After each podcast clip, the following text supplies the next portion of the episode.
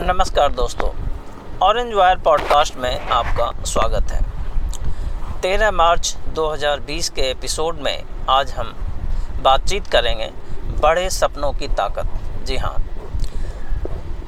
चाहे कोई व्यक्तिगत रूप से, राष्ट्र के रूप से, समाज के रूप में, देश के रूप में, अंतर्राष्ट्रीय स्तर पे भी कोई जब बड़े सपने देखते हैं तो उस सपने के पीछे एक बड़ी ताकत होती है, उसकी अपनी एक ताकत होती है, क्योंकि सपना वही देख सकता है। मैं, मेरा ये पूरी तरह से दृढ़ विश्वास है इस पर कि सपने केवल वो देखते हैं, जिनके अंदर उन सपनों को पूरा करने की ताकत होती है। वो सपने वही देख सकते हैं, और दूसरा कोई नहीं देख सकता। तो बड़े सपनों की ताकत, इसका रेलेवेंस आज भारत के संदर्भ में क्या है? 2014 के बाद भारत ने बड़े सपने देखने शुरू किए प्रधानमंत्री मोदी जी के नेतृत्व में। और उसका एक अब बहुत स्पष्ट उदाहरण सामने आ गया है, विश्व के सामने, देश के सामने, समाज के सामने। 2014 के कई इंटरव्यूज़ में चुनाव से पहले भी उन्होंने अपने विचार रखे थे, रक्षा उद्योग के संबंध में।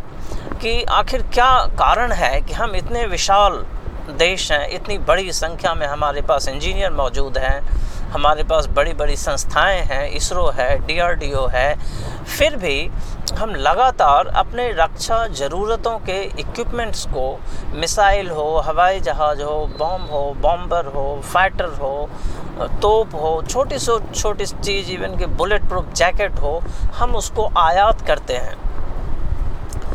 और लगातार आयात कर रहे हैं और पिछले छः सात दशक से इस दिशा इस दिशा में कोई ठोस कार्य नहीं किया गया।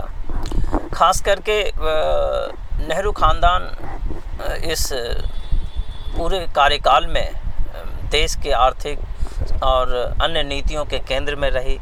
और इनकी कोई दिलचस्पी नहीं रही कि भारत को रक्षा संबंधी उत्पादों के मामले में आत्मनिर्भर बनाया जाए या उनको निर्यात करने की एक उसमें ताकत पैदा की जाए। यही कारण रहा कि 2014 से पहले इन चीज़ों को कोई तवज्जो नहीं दी जाती थी और हमारे जो बेहतरीन इंजीनियर्स होते थे माइंड होते थे ब्रेन होते थे, वो लगातार बाहर जाके अपने कार्यकुशलता को दिखाते थे, काम करते थे। 2014 के बाद प्रधानमंत्री मोदी ने मेक इन इंडिया के तहत इस, इन सारी स्थिति में बड़ा बदलाव किया।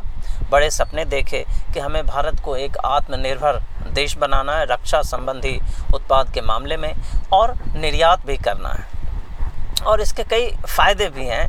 अभी आज की दौर में इसके कूटनीतिक फ़ायदे हैं, विदेश नीति में फ़ायदे हैं, स्ट्रेटेजिक फ़ायदा है, और सबसे बड़ी बात है, आर्थिक फ़ायदा है। आर्थिक फ़ायदा ये है कि आप जब आयात कम करते हैं तो आपके डॉलर्स बाहर नहीं जाते हैं। और सामरिक फ़ायदा ये है, जब अब, जो अभी देखने में आया, आप देखिए टर्की का हम अभी उदाहरण लेते हैं। कश्मीर के मुद्दे पे, दिल्ली दंगे जैसे मुद्दे पे, मुसलमान को लेके, इस्लाम को लेके टर्की लगातार भारत के ख़िलाफ़ प्रोपेगेंडा फैला रहा है। कभी यूएनओ में तो कभी वो अपने धरती पे सेमिनार और कॉन्फ्रेंस के ज़रिए। भारत ने टर्की के का एक पड़ोसी मुल्क है आर्मीनिया। आर्मीनिया से संबंध स्थापित किए, राजनीतिक संबंध बढ़ाया और ये मेक इन इंडिया का की सफलता है कि वहाँ आर्मीनिया एक रडार ख़रीदना चाहता था, ग्राउंड रडार, जो मिलिट्री मिलिट्री इस्तेमाल करते हैं। वहाँ पोलैंड, फ्रांस और रूस, तीन लोगों की दावेदारी थी, उनकी टेस्टिंग हो रही थी। लेकिन भारत ने भी अपनी डीआरडीओ के बनाए हुए रडार स्वाति को बेचने की पेशकश की और स्वाति अभी जम्मू कश्मीर बॉर्डर पे लगातार इस्तेमाल हो रहा है आतंकवादियों को पकड़ने में, उसको, उसके लोकेशन को पता करने में और उसको ध्वस्त करने में और पाकिस्तान के ऐसे बंकर को पता करने में जो इन्फिल्ट्रेशन में, आतंकवादियों को भारत में घुसाने में मदद करता है।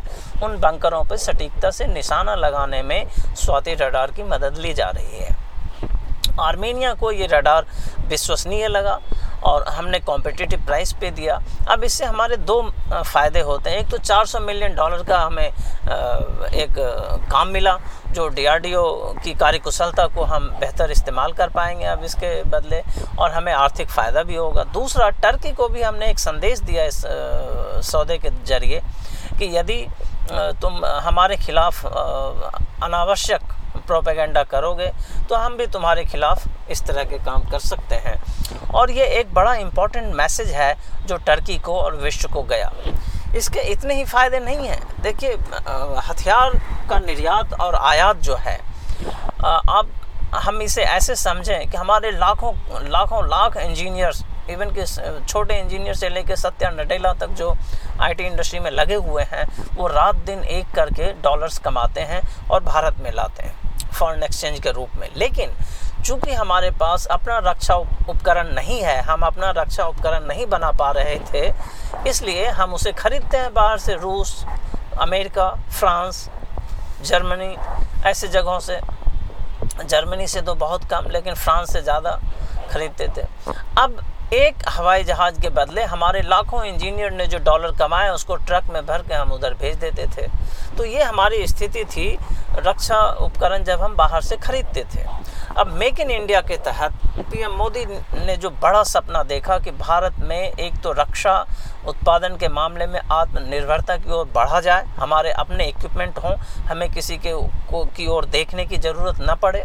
दूसरा, हम इसे दूसरों को भी बेचें और इससे फ़ायदा उठाएँ, चूँकि हमारे पास जो संसाधन है, वो बेहतरीन है। हमारे ह्यूमन रिसोर्स बेहतरीन है विश्व में तो हमें इसका लाभ उठाना चाहिए।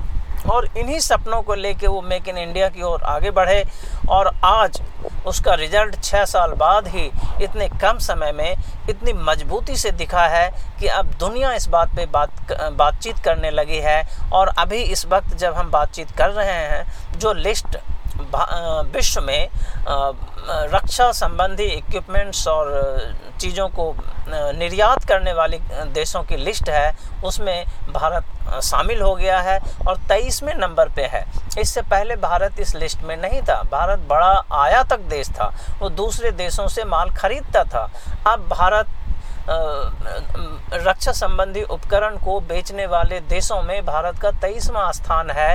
ये केवल और ये बिल्कुल छः महीने की एक एक मेक इन इंडिया नीति और बड़े सपने को देखने की का परिणाम है ये। तो दोस्तों, इसलिए मैंने कहा कि बड़े सपने के अपने ताकत होते हैं और वो ताकत बड़े सकारात्मक होते हैं, बड़े बेहतरीन होते हैं। तो इस रक्षा संबंधी आत्मनिर्भरता की वजह से हम अपनी ताकत को भी बढ़ा सकते हैं। आपात स्थिति में हम अपने देश की बेहतर सुरक्षा कर सकते हैं। कूटनीति और विदेश नीति में हम अपनी बात दूसरों को बेहतर समझा सकते हैं और मनवा सकते हैं। और आर्थिक पहलू में हम ज़्यादा से ज़्यादा अपने मानव संसाधन के जो इनोवेशन कैपेबिलिटी है, जो उनकी योग्यता है, उसके आधार पे हम बेहतर आर्थिक, सामाजिक रचना कर सकते हैं, जो कि आज की ज़रूरत है। इसलिए ये एक बड़ी सफलता है भारत के इतिहास में कि भारत आज रक्षा संबंधी उपकरणों का निर्यातक देश में शामिल हो गया है और पूरा विश्व इस बात को अब खुले तौर पे स्वीकार कर रहा है। कि भारत अब एक बड़ा मिलिट्री इक्विपमेंट मैन्युफैक्चरिंग सेंटर के रूप में उभर रहा है। उसी क्रम में आपने देखा कि बुंदेलखंड में डिफेंस कॉरिडोर तमिलनाडु में डिफेंस कॉरिडोर और अब जो भी बातचीत हो रही है रक्षा सौदे की चाहे अपाचे हो या और भी कोई हो, उसका मैन्युफैक्चरिंग यहाँ करने की बात हो रही है।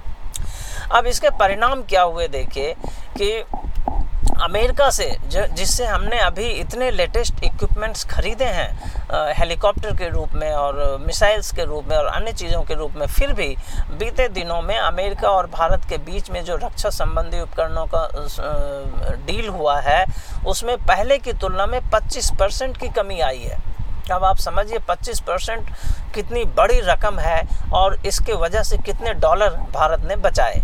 इसी तरह इजराइल से जो हम इक्विपमेंट खरीदते थे पहले, और अब में ये मेक इन इंडिया की वजह से, ये बड़े सपने को देखने की वजह से, भारत में जो डिफेंस इक्विपमेंट को बनाने की काबिलियत हासिल की है, इसकी वजह से इजराइल से मंगाने वाले, आयात होने वाले सामान में 14 परसेंट की कमी आई है, और फ्रांस से इंपोर्ट करने वाले की जो वॉल्यूम है, उसकी जो मात्रा है, उसमें 12 परसेंट की कमी आई है। ये बहुत बड़ी कमी है और ये भारत की बहुत बड़ी कामयाबी है।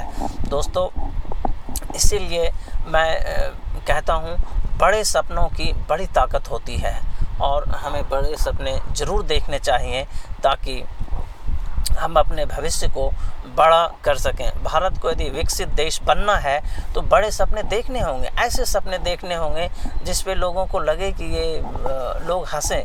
लेकिन आप सपने इसीलिए देख रहे हैं, देख पा रहे हैं क्योंकि आपके अंदर ताकत है और आप उसको पूरा कर सकते हैं, यकीन मानिए। तो आज जो फाइव ट्रिलियन की के सपनों पे लोग हंस रहे हैं, मज़ाक उड़ा रहे हैं। एक दिन भारत वो फाइव ट्रिलियन को भी टच करेगा, क्योंकि आज जो सपना देखा गया है, कल वो पूरा ज़रूर होगा। तो ये बड़े सपने की ताकत है, जो भारत में आज, भारत की इस ताकत को पूरी दुनिया ने महसूस किया। और इस एपिसोड में इतना ही। मैं चाहता हूँ हमारा समाज बड़े सपने देखें और आगे बढ़े, देश भी बड़ा सपना देखे और आगे बढ़े। धन्यवाद दोस्तों।